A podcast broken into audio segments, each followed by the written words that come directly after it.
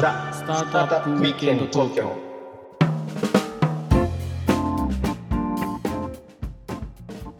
はい、皆さんこんにちは。こんにちは。こんにちは。あのね、ちょっと待って。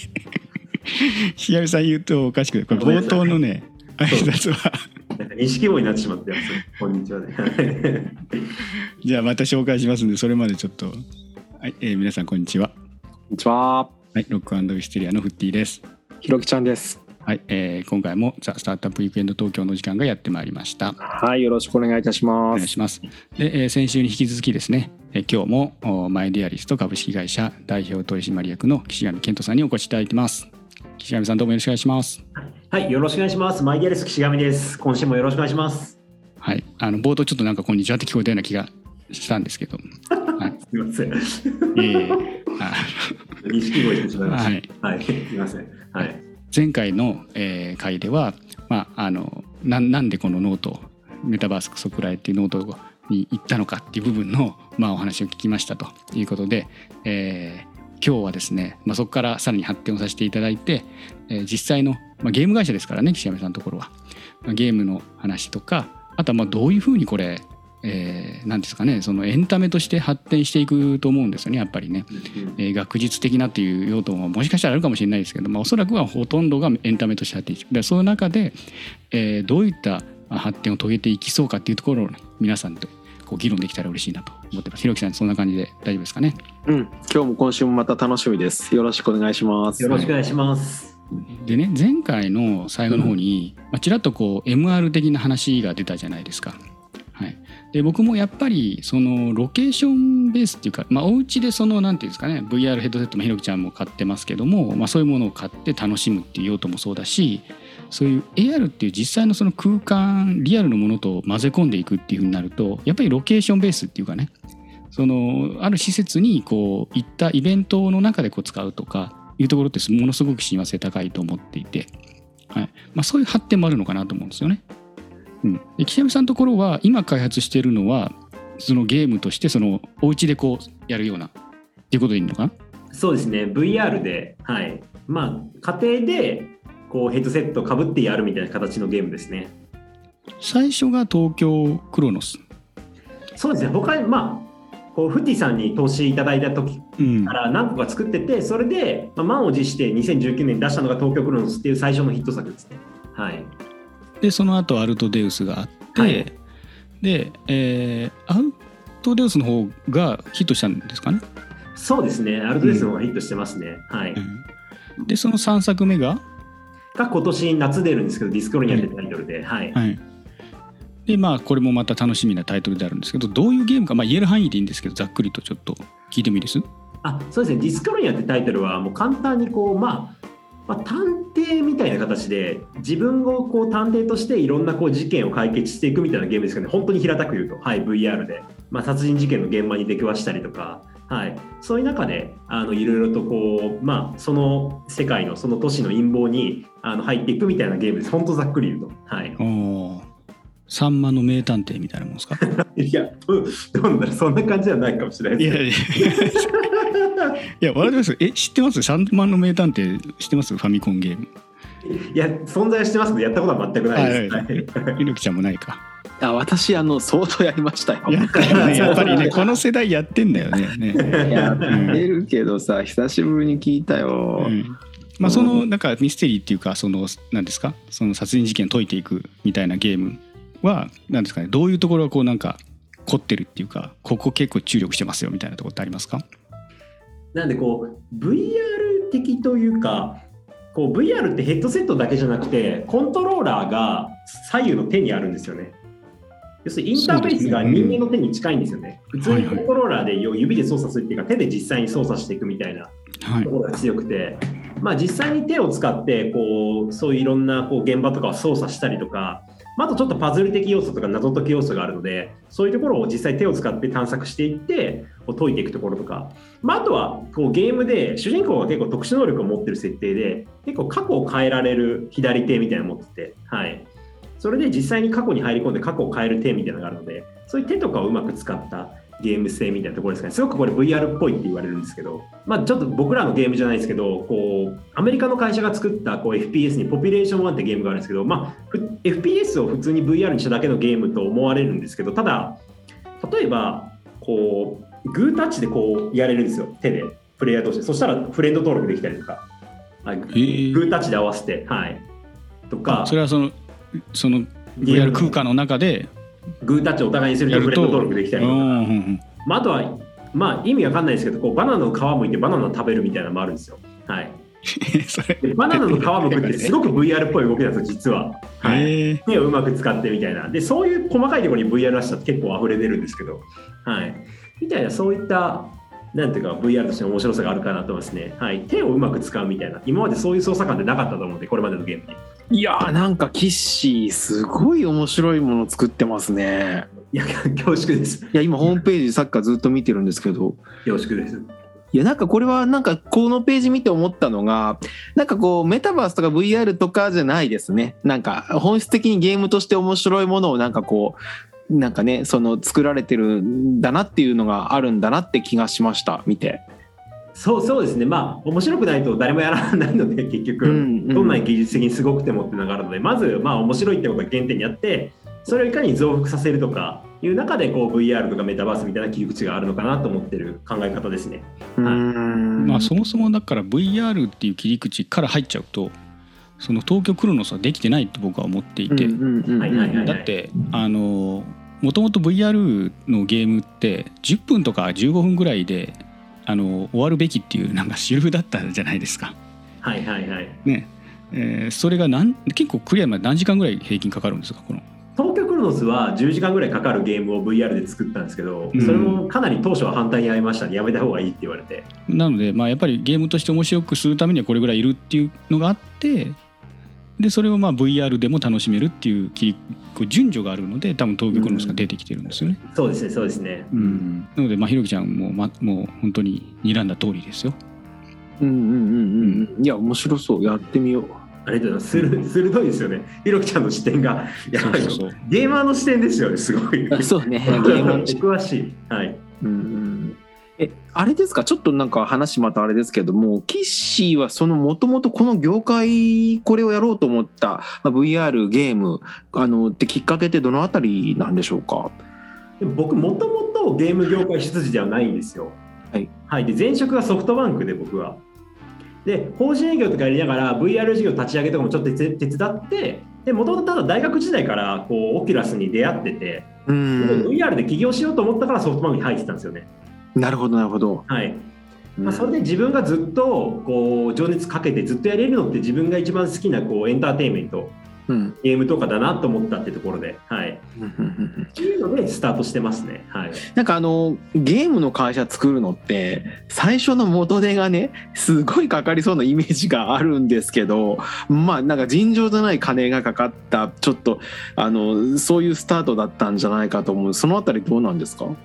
やっぱ鋭いんですけどやっぱりひろきちゃんは 起業家なのでこの辺りも。いやいやいや。あの最初そうですね。2016年に創業してただいきなりゲーム作れないと思ったんですよおっしゃる通うん。りお金かかるからと思って。てだゲーム以外の結構 VR 小説とか VR 漫画とか作ったんですよね。そこからあのちょいちょい当ててゲーム作るお金をやろうと思ったんですけどで VR の VR 元年ってやつは2016年って本当に市場が何もなくて本当にこうビジネスに全くならなくてで2017年もそれの流れだったんですけどその時にこうフッティさんに投資をしてもらうんですけどそれなんとか生き延びるんですけどその時それで本当にこう VR 関連で資金調達できたんですけどただ2017年はいきなり VR の冬で VR っていうと投資家が無視するみたいな時代だったああんですよそっか、うん。はい。その時無視しなかった人フッティさんなんですけど。あの食い逆に食いついたんですね。はい。おおっつって。100ダ人メな100人いると90人に無視されるみたいなのが VR って領域だったんですけど当時。はい。まあメタバースそうならないでほしいなと思ってるからいろいろ言ってるんですけど、はい。うん。無駄に苦労したので、まあ、ただいろいろ考えた時に思ったのがもう VR って唯一ちゃんとビジネスになってたのがゲームしかなかったんですよね。ただお金かかるかもしれないけどもどう見てもこう世界あと日本だけだと絶対市場がないので世界で売らざるを得なかった。売れないと絶対成り立たなかった収益がっていうかアメリカとかなのでゲーム作らないといけないなってなってこれはもう腰を据えて本気で作ろうと。でこれでダメならもう会社潰れてもいいと思って東京クロノスっていうのを企画したんですよね。でまずただそれを投資家投資してくれないので本当に売れるのになるからこうクラウドファンディングをやってこう日本初世界でヒットする VR ゲームって言ってああいう感じのメタバースクソくらえみたいな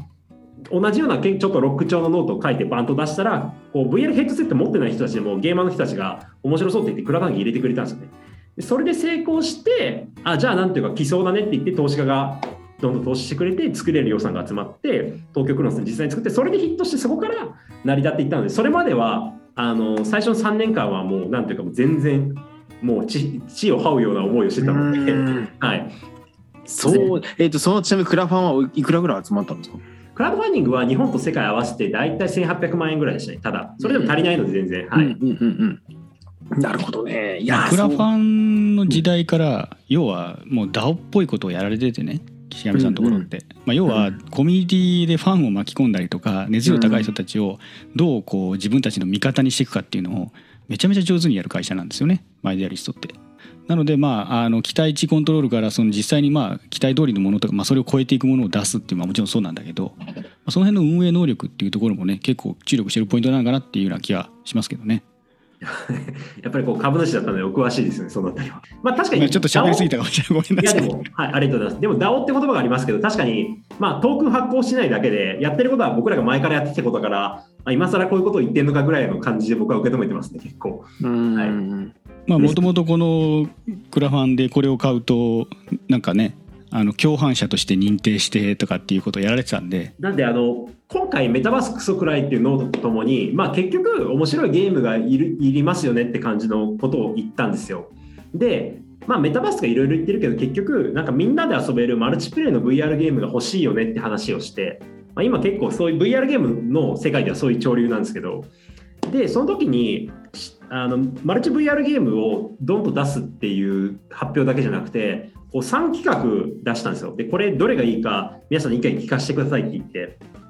まあ、これどういうことかって本当に決まってなかったんですけど、社内で50企画ぐらい出てきて、最後3つまで絞ったんですよ。で、その3つのうちどれにしようか本当に迷ってて、で、あの世界中のインターネットのいろんな人の声を聞いて決めたいなと思ってからどんどん出したんですよね。3企画のうちで、まあ、日本もそうだし、アメリカとかもレディットとかとかにもいろいろやったんですけど、とか結構、でもそのアプローチがなんかすごく DAO 的、Web3 的って勝手にアメリカの記事で書かれてましたね。はい、そんなつもりはなかったんですけど、やってたら。だからまあトークンを発行してないけど別にみんなそれが、ほまあ、打算的な人も混ざるじゃないですかどうしても。この NFT 上がるかもとかっていうなんか感じのやつとかもそうだしなのでまああのそうじゃなくて本当に純粋に応援したいみたいなコミュニティがあってね、うんまあ、そこはすごいなと思いますよね。であれですよひろきちゃんあの、うんこのまあいろいろしんどかった時代を乗り越え東京クロノスがヒットして、はいでアルトデウスがまあヒットしたことでまああれですよ僕らにも馴染みが深いグロービスから資金調達をおお、そうなんですね。そうですそうですグロービスキおャピタルパー二人、グロートナーズビスの経営大学院のなんですよね、お二人。そうです、そうです。はい えー、そうですか。グロービスが入れられたのはいつぐらいに出出資を？なんで去年の夏ですね。なあので、、本当ですか。はい、そっかそっ1かそっか年、一年前ぐらいですね。はい。うん、うん、うん、そうですねで GCP も入って、うん。うんえーまあ盤石の応援体制ができてここからこう跳ねていくというところですよね。なんか跳ねる雰囲気しかないですね。ティッシーの取り組みは本当に。恐縮です。ありがとうございます。なんかちょっとゲームの話にちょっと戻ると、まあ、ゲームってそのまあそのまあかつては例えばその、まあ、DAO 的ってさっき話がありましたけどもっとねこう大きなプレイヤーがこう集権的にこう作る、まあ、売り手間もそうそうもちろんそうでしたけど、はいはい。そうじゃなくてもうちょっとそのなんて言うんだろうこう、まあ、例えば私たちのこう、まあ、ベンチャースタートアップがこう作ってそしてこうユーザーに届いてユーザーがある一定以上のこう、ま、満足というか楽しめるような世界ができているんですねい今や。そうですね。なんていうか、もう、間がなくなったっていう方が正しいかなと思って、なるほど超巨大プレイヤーかうん、あのロある意味でインディーズバンドが成り上がっていくか、二択だと思ってて。はい。雰囲気があって。なんか10時間で例えば終わるっていうとなんか私が子供の頃にハマってたゲームとかなんかそういうレベルじゃなくてもっとすげえやり込んだ気がね。ドラクエとかもう全く終わらないぐらい、はい、終わらないですよねそこまでできるんだよみたいな感じでしたんで、はい。うんうん、でなんかそうじゃなくてこうもうあああいうのももちろん今もおそらくあるんでしょうけれどももう少しこうかあの、まあ、人々のニーズももっとなんかこうカジカジュアルっていうかかか軽くゲームをやりたいっていう人が多分多いんですかね昔より。なんというかこう、要するに大手が作る AAA ゲーム、要するに100億以上かけて何百億とかもかけて作るゲームって似てくるんですよね、どうしても。なるほど。リスクお貸しできない何百億もかけたら、やっぱこう、ある程度同じような感じはあるんですよ。すごい面白い。うん世界観変えたりとか、キャラクター変わったりとか、ゲーム性違うのはあるんですけど、大体傾向は似てくる。あと、そういう AAA というジャンルぐらいになってるんですよね、もはや。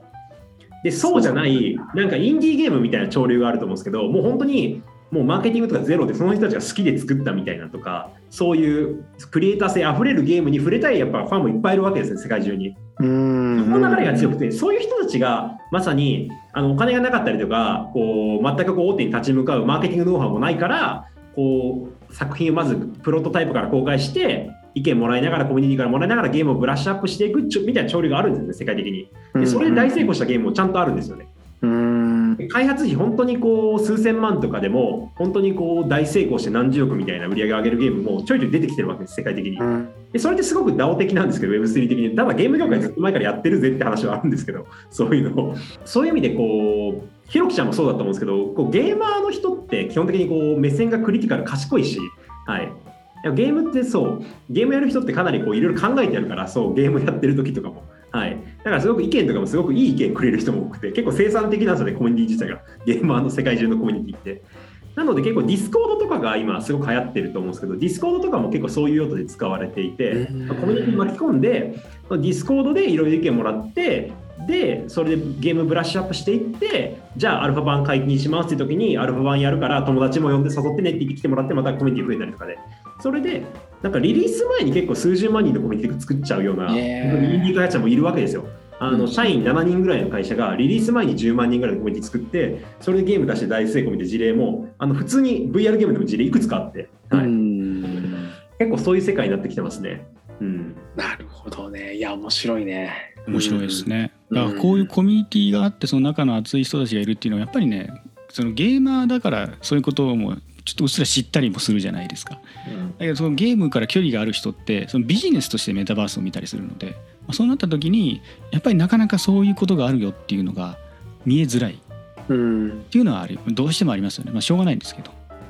だからさっきのインディーのところだけなんかねあると例えばスイッチで最近、まあ、最近でもないかな流行ったところとかだとまあ天水の桜姫みたいな 桜姫ですね。はい、はい、はい、はい。ああいうなんかああんまりお金かけてないけども別にねトリプル A でもないけどもなんかものすごく面白くてユーザーがハマって、うん、農水素のサイトめっちゃ見るみたいなお米育てたくてとかそういうあの感じになってるっていう部分もあるんでね。あの、もう、要するに米作りを本当に完コピして最高にこうリアルに再現するゲームなんて絶対に企画通らないと思うんですよ、大手ゲーム会社だと。無理でふざけんなって言われて通らないと思うんですよね。誰がやるんだよクリエイターだから自分たちが作りたいもの作り作れちゃうわけですよね。でそんなゲーム見たことないからもう大喜びですよね、世界ユーザーが。うんそれで、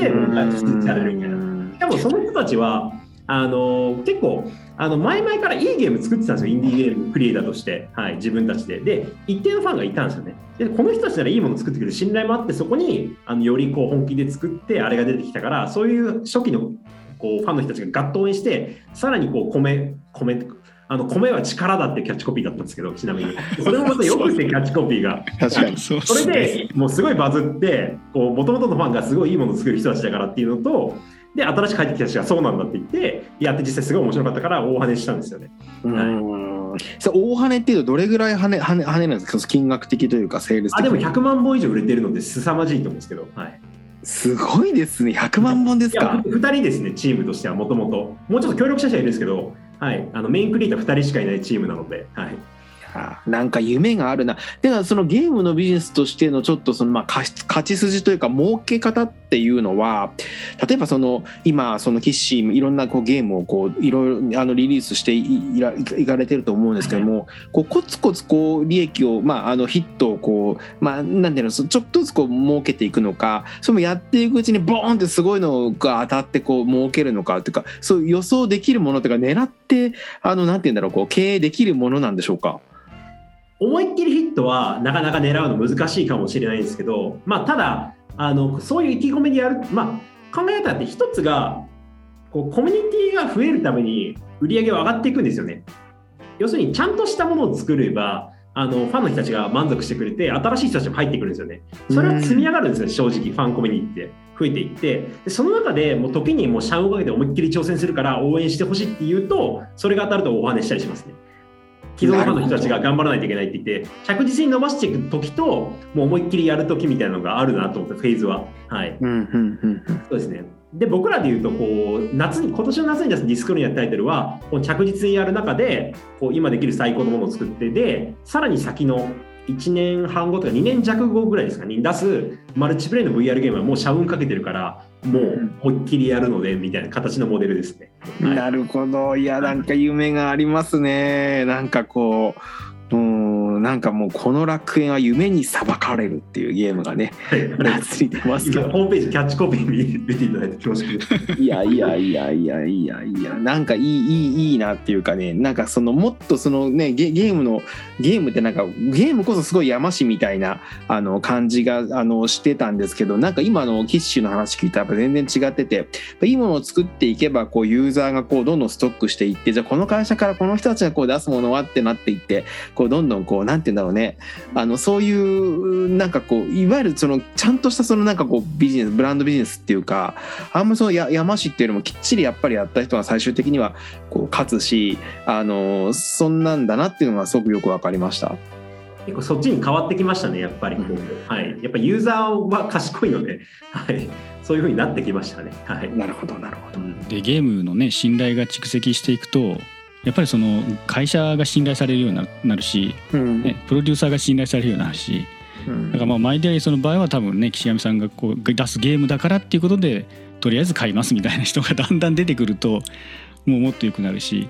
そのそうですね今日本でそういうクリエイターってまあまあねすでにゲームの世界では何名かいらっしゃるじゃないですか例えば小島監督とかはいはいもう小島監督が出すんだったら買いますとか、まあえっとあと上田文人さんとかはいはいはいみたいなあのいやいやなんかこれあのトリコ操作難しいけど買いますみたいな最近だともうフロムソフトウェアの宮崎さんですね。はいあもうフロムはすごい世界世界中からそう思われてますね。もう宮崎って世界だと宮崎駿じゃなくて、フロムーの宮崎になってますよね。ねはい。